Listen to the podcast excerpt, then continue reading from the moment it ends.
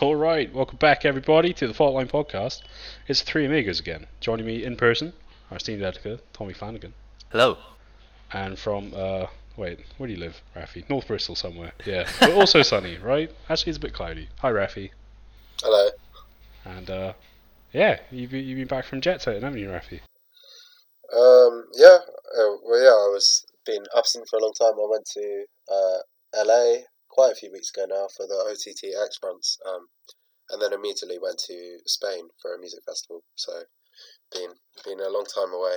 Um, and then we had some uh, work drinks last week, so the pod didn't. yeah, apologies for being rubbish at podcasting lately. We've had a lot of stuff on.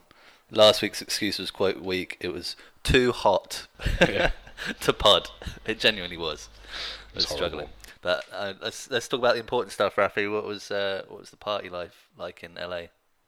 Uh, it wasn't much party life. Um, I've I've never been to America before, so I found it all very surreal. Um, I think I've said to both of you already, but um, every, just everything looked like a film to me. Um, even like the most boring street corner or whatever.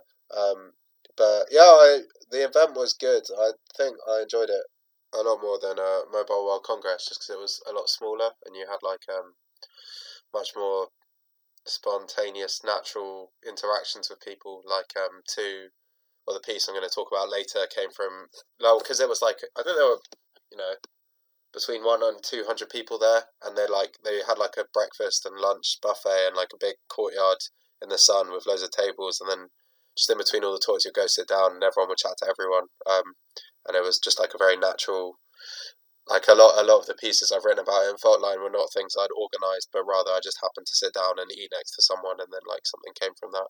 Um, so yeah, it was it was kind of nice. I've been to kids parties with more people than that. Yeah. um, Did you get the feeling in America that there's just so much money to be made. That's the feeling I get whenever I go there. Oh my god, there's so much money. If we moved the whole company to America, we'd all be rich. Yeah, they all love shouting about making money as well. There, were, there was a really aggressive. Uh, there were several presentations that just would be considered bad manners in England. yeah. people were just like, people, the you know, the crux of the presentation was like, we're all going to get rich. We love being rich. Hell yeah and then everyone high fived each other. Yeah. I was just like, this this would not go down anywhere in Europe. Um, yeah, it was interesting. America. Yeah, you got to circle back in like five years or so and just check like where the high fivers have got to, because that's Yeah. that's the telling bit. I think we're all like too deeply cynical and reserved, but the Americans they're they're very enthusiastic. But then, yeah, there's a nice middle ground, I think. But uh, God bless America. yeah, USA. Right, on to um, on to some copy. yeah, We it was quite a quiet week actually in our normal remit in the normal Faultline world. There was actually loads of activity in the ad tech world going on. And I'll also tell you what wasn't quiet, as you might have heard already, is the incessant honking that is a side effect of having an office right next to the central train station in Bristol, thanks to the RMT picket, which is happening outside. Anyone not in the UK um, there is a massive rail strike happening right now. So apologies for the honking.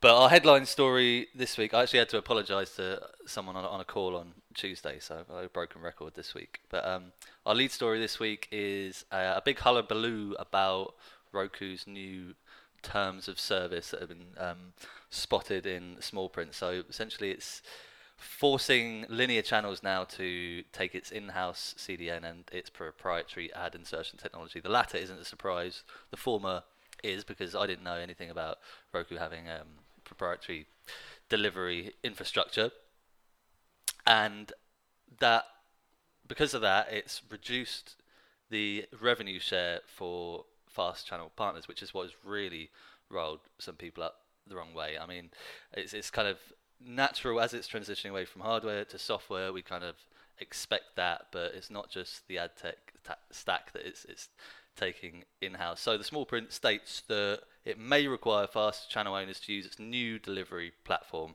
Um, and before that, it was completely free. These partners could choose any third party CDNs they wanted. And at first, you kind of think, oh, that's maybe a good thing for the, these um, content provider, providers because it saves them the expense of having to lease third party CDN capacity, right? Wrong.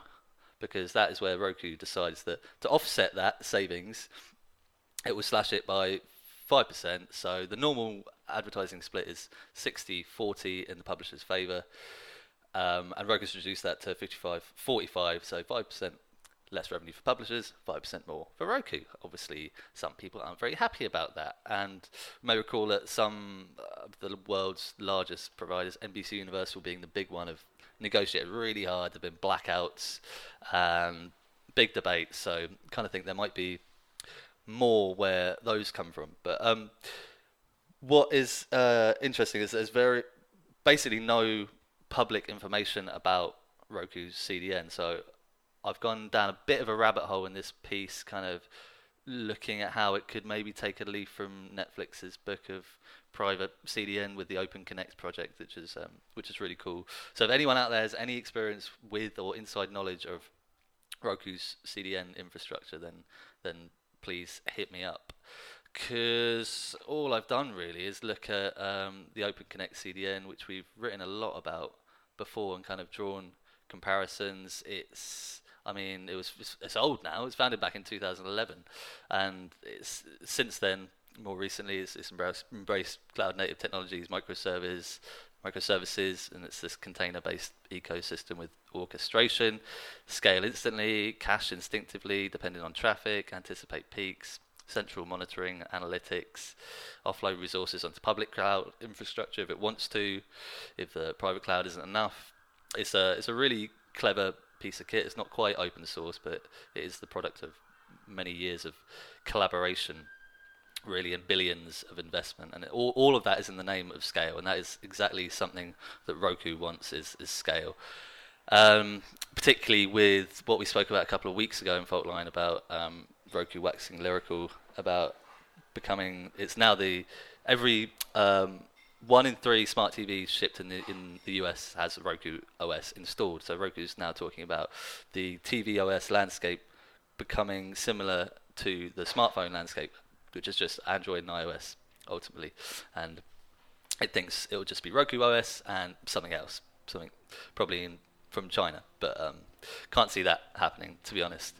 So, I mean, what looks like a straightforward kind of power grab is what we kind of think is more like a, a data grab, really, because Roku's walled garden has done this kind of thing with a lot of other um, proprietary technologies and and things in its ad tech stack and, and small print. So it's a, it's just it's just a data grab, really. That's how we're kind of envisaging envisaging this, and it's uh, the next stage of its data-driven revolution, really. And and not everyone is happy about that. So we're going to try and spend the next few weeks looking at uh, well, maybe uncovering what is involved in Roku CDN. Really, and um, secondary to that, I just wanted to mention that I've also blown the lid on mainstreaming's private peered Edge CDN deal at DAZN this week because I was fed up of waiting really, and it's it's basically public knowledge anyway. Really, everyone's been talking about it. It's just been we've just been um, sat on it for for too long. So that's another really cool piece this week that is an exclusive. So check that one out. Excellente. Well, we mentioned um, someone buying Roku last time, so I mean AT&T's had a crack at like a video platform, but what about getting into the hardware game, buying Roku, and then just you know, the hubris. Oh yeah. Oh yeah. Sorry just to interrupt. Speaking of which, the, before we went to, to press, I added a last minute um, worth noting, skipping straight to the worth noting section. The, the Wall Street Journal has just said that the Roku's out the running in terms of de- developing Netflix's ad tech stack, and it says that the, it's either going to be Google or NBC Universal's FreeWheel, or potentially a combination of both. That's um, that's going to lead the ad-supported experiment for Netflix. Not confirmed, but that's what the Wall Street Journal was saying. Okay, cool. Well, cross fingers and have a look. But I mean, yeah, pride comes before the fall. Uh, I think upsetting a lot of your uh, your key clients is probably not not great for the long run. Um, but yeah, sweet. We'll keep an ear out. Uh, thank you very much, Tommy. Uh, Rafi, um, yeah, you want to just chat about your, your LA pieces? I guess that's that's very topical. right? Yeah, well, yeah, I get uh, what Tommy was talking about. Actually, reminded me of one of the talks I attended in LA, where uh, Roku is also kind of pissing off the advertising world, but more from the kind of for the fast platform owners. Um, I think this was a piece I wrote last week, maybe, where uh, there was a big panel discussion on you know how does anyone make money in fast or AVOD, which is something I've always that's really kind of one of the main things I went to LA wanting to find out um, is just you know is there any actual value in it, um, and one of the main things they said like the dangers with monetization is like as soon as you get to a point where you've actually got like a reasonably successful fast or AVOD platform because um, you know most of them have just throwaway content. But as soon as you get to a point where you're like anything remotely popular then uh, they the only the only they said they said platforms will often try and ring fence you and only have you exclusively on themselves. So basically like cut you know cut all your leaves and petals before you've actually had a chance to grow, essentially. Um, and they, the only one that was actually named and shamed was Roku, and everyone uh, on the panel basically said Roku has really unfair terms, and if you're like a upstart platform, then in order to stay on their platform, they'll basically make you give up all your rights of freedom to go on all other platforms, essentially. Um, so it sounds like they're not only annoying the advertisers, but also the platforms. Um, so definitely you know a trend of kind of arrogance from Roku. Um, also, kind of talking about the value of fast, that kind of links into a company I was speaking to this week, who also coincidentally I met over one of the launches um, in LA. They're a company called Bitcentral, um, and they started off doing kind of all the production, play out, and delivery uh, hardware infrastructure for news channels in the US around 22 years ago. Um, so they do on and off prem stuff, um, and they've still got around like something like a forty percent market share of all news stations in the US. Um, but what they're trying to focus on now is moving into OTT. Um, they realised, you know, as most people have, hardware isn't the biggest moneymaker for the future, and they've got these two products. Um, they've got Fuel, which is a kind of live play out um, Amagi style thing, um, and then uh, another kind of front end suite called Power TV, which they only acquired in January of this year. So they're basically trying to make uh, an entire OTT video suite. But the vibe I got from the call um, with uh, Greg, who is the GM of their streaming operations, I believe, was that you know they're really trying to push hard moving into streaming and support supporting kind of fast and they can do VOD and uh, SVOD and TVOD, but it seems like fast is where most of their focus is. Um, and they're really trying to move into that, but they've kind of yet to really unify that acquisition. It's still they're still very much two separate products. Um, they've yet to kind of get you know you need two separate logins, two separate subscriptions, um, and one of the main selling points he said that they had was that in the play on the play outside, whereas a Amagi will make you kind of uh, schedule a channel on kind of a time basis. So you'll be like, this plays at three o'clock, this plays at four o'clock uh, doesn't necessarily work so well if you're not working with like hour or 30 minute programs. If you're trying to compile a news channel from assets that are constantly flooding in of, you know, breaking news or, you know, little little tidbits or whatever, and you're constantly trying to dynamically curate that, then it's better to do that on like a tag basis and you can create a list of tags, you know, prioritize these themes or these genres to this extent. Um, and he said essentially where they really excel is on kind of live and short form content in the fast area. But what this means is that rather than kind of aiming for the top tier of customers that Amagi already really has, they're kind of aiming for the lower tier and pricing accordingly um, with a much lower price point. So, like for instance, one example of a customer he gave was I think they're called Arvo TV, and it's essentially a very Pluto TV like service, but only Nigerian content. Um, and initially, that kind of sounds like a worth you know, like a knockoff that we'd never think about writing about. But you know, when I thought about it, it kind of seems like almost like a market like Nigeria is really where fast is actually going to do well because it's, uh, I guess, you know, the main problem with fast is that they're not able to afford to acquire content that people want to watch. But I imagine content acquisition is much, or local content acquisition is much cheaper in emerging markets like Nigeria. So that actually seemed like quite a smart move um, in terms of customers and perhaps where Fast will actually have a legacy and a kind of long term future. Lovely stuff. Yeah. Um. No, I, I keep meaning to look into yeah uh, big swathes of Africa because um, yeah uh, we need some good data on it. But no, it's pretty vibrant out there. Uh, you ever seen the Nollywood um, special effects? Uh, oh yeah, well I, yeah, I've, I've I've watched my fair share of Nollywood. Oh yeah, yeah, it's Red Channel surfing at three a.m. yeah, I've got I've got a lot of time for Nollywood. Um, so yeah, lots of content on the ground, I reckon. But sweet, excellent stuff. Thank you very much, Rafi. Um, we'll, we'll dive now into um, my couple pieces. I'd um, I mean, like behind the scenes, uh, we got asked to, to give a quote for a press release, and then it turned out that the news there was actually uh, pretty cool. So that evolved into uh, the chat with BuyDRM. So the headline there: BuyDRM supplies Samsung's TV Plus relaunch, fires broadside at CAS.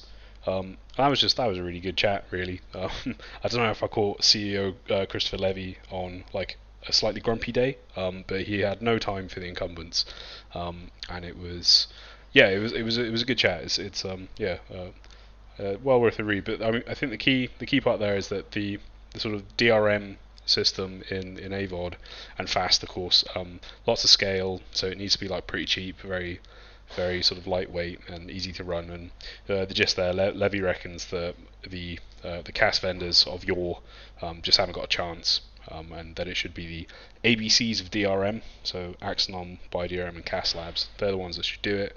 Um, and yeah, the the sort of background is that Samsung um, has been shipping you know smart TVs for, I mean, six or seven years now.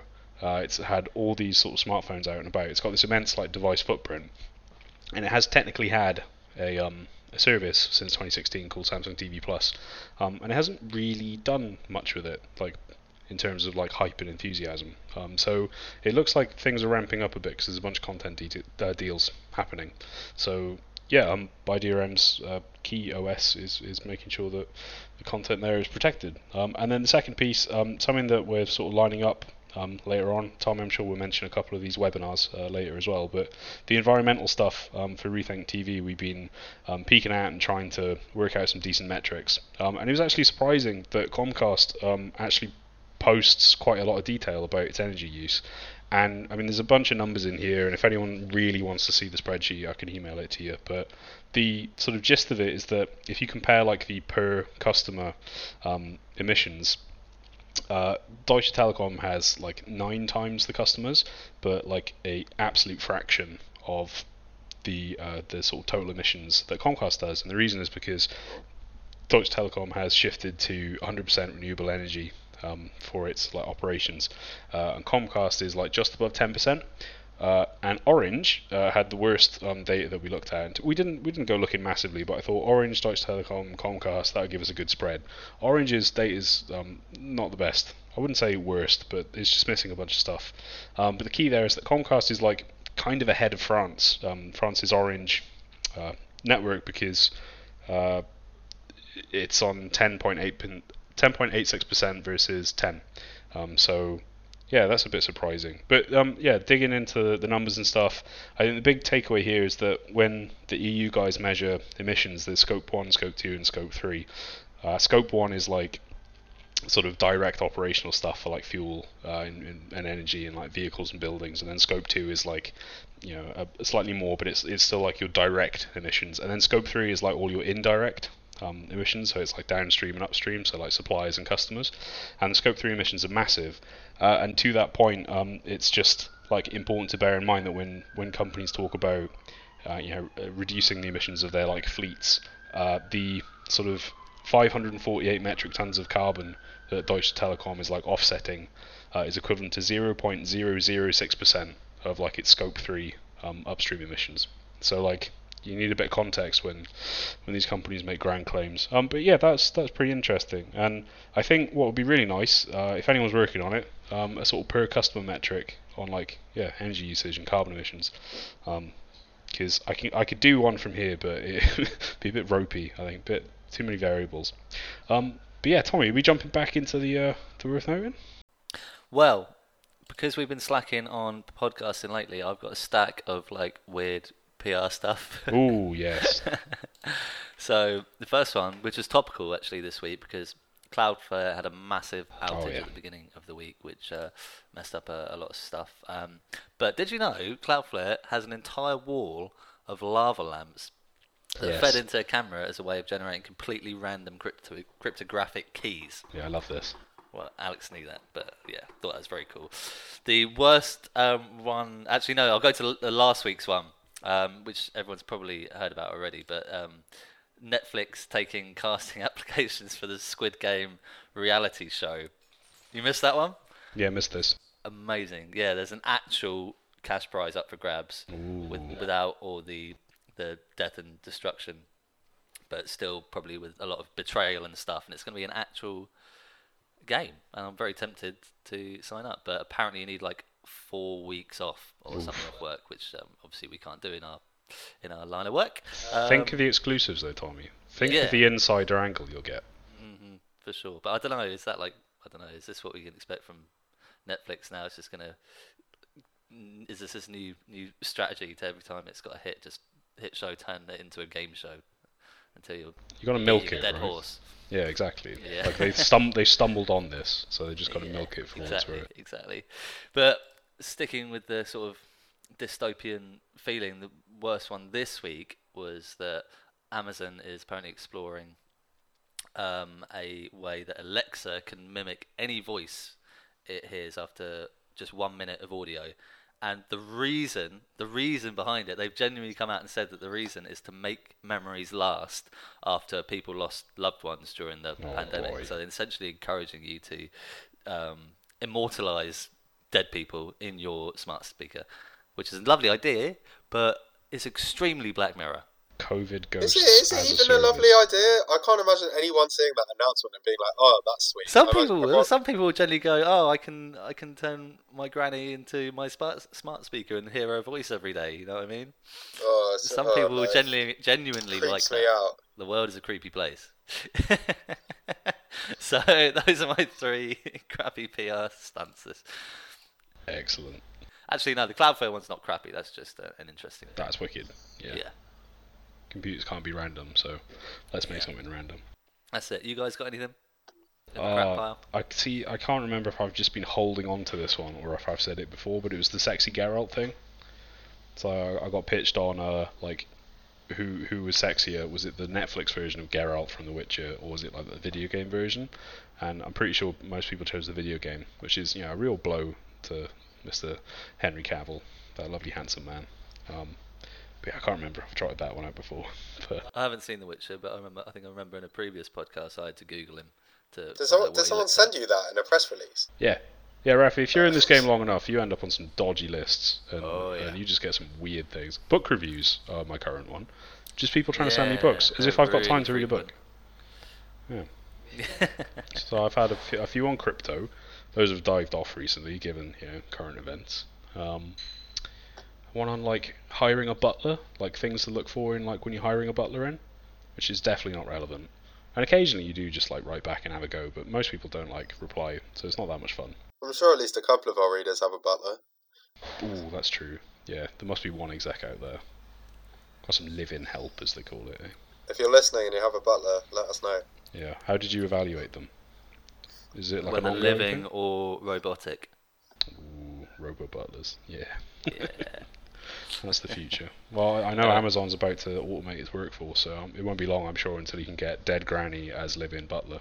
Mmm. Now we're talking. Yep, that's more up my street, I think. All right, I've done my um, worth noting. I did, got out of the way early doors, so Yeah, fair to you. enough. Yeah, um, the Rafi five years ago. Sure. Um, yeah, so five years ago, uh, Apple tried to turn uh, its luck around with its video arm by recruiting two big money hires from Sony Pictures Television, um, two presidents from there. Um, but despite the high profile hires, Faultline still felt that Apple TV was doomed. Um, it spent too much time dithering on whether to be a streaming aggregator or pursue an original content strategy. Um, and the last we heard on numbers from Apple TV was in July of 2021, when it still had less than 20 million subscribers in North America. Um, and we imagine the hardware footprint's even less, although it may be turning a corner because this year it's pushing for some quite significant sports rights, and yeah, that may turn things around. Yeah, good point. Um, uh, MLS. We'll see how much of a draw that is. Um, for yeah, I, I guess a global poll. Um, but yeah, sweet. Cheers, Rafi. The uh, little one I got. Um, the EU antitrust regulators are getting shafted this week because Qualcomm has won its appeal against its billion-dollar Apple um, appeal, and Intel now.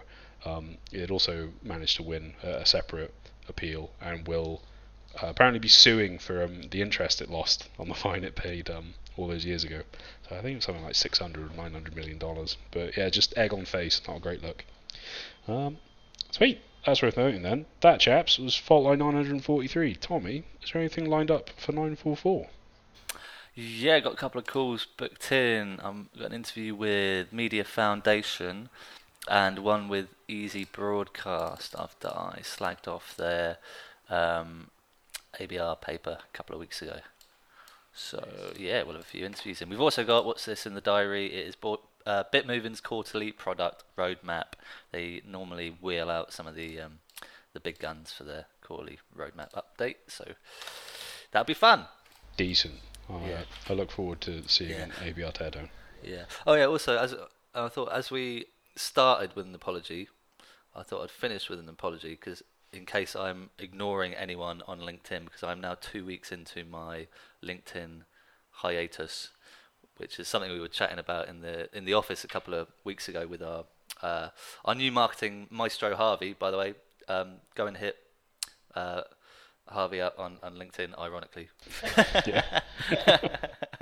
uh, but we are talking about how toxic LinkedIn's become. Really, I never liked it when I arrived seven No. years ago, and it's you know it's so much worse today. It's like it's like Facebook. It's like all these egos have migrated from Facebook to, to Can we- LinkedIn. People swinging their dicks Yeah. around like Dan Rayburn. It's I ju- not, I not love a it, healthy though. place.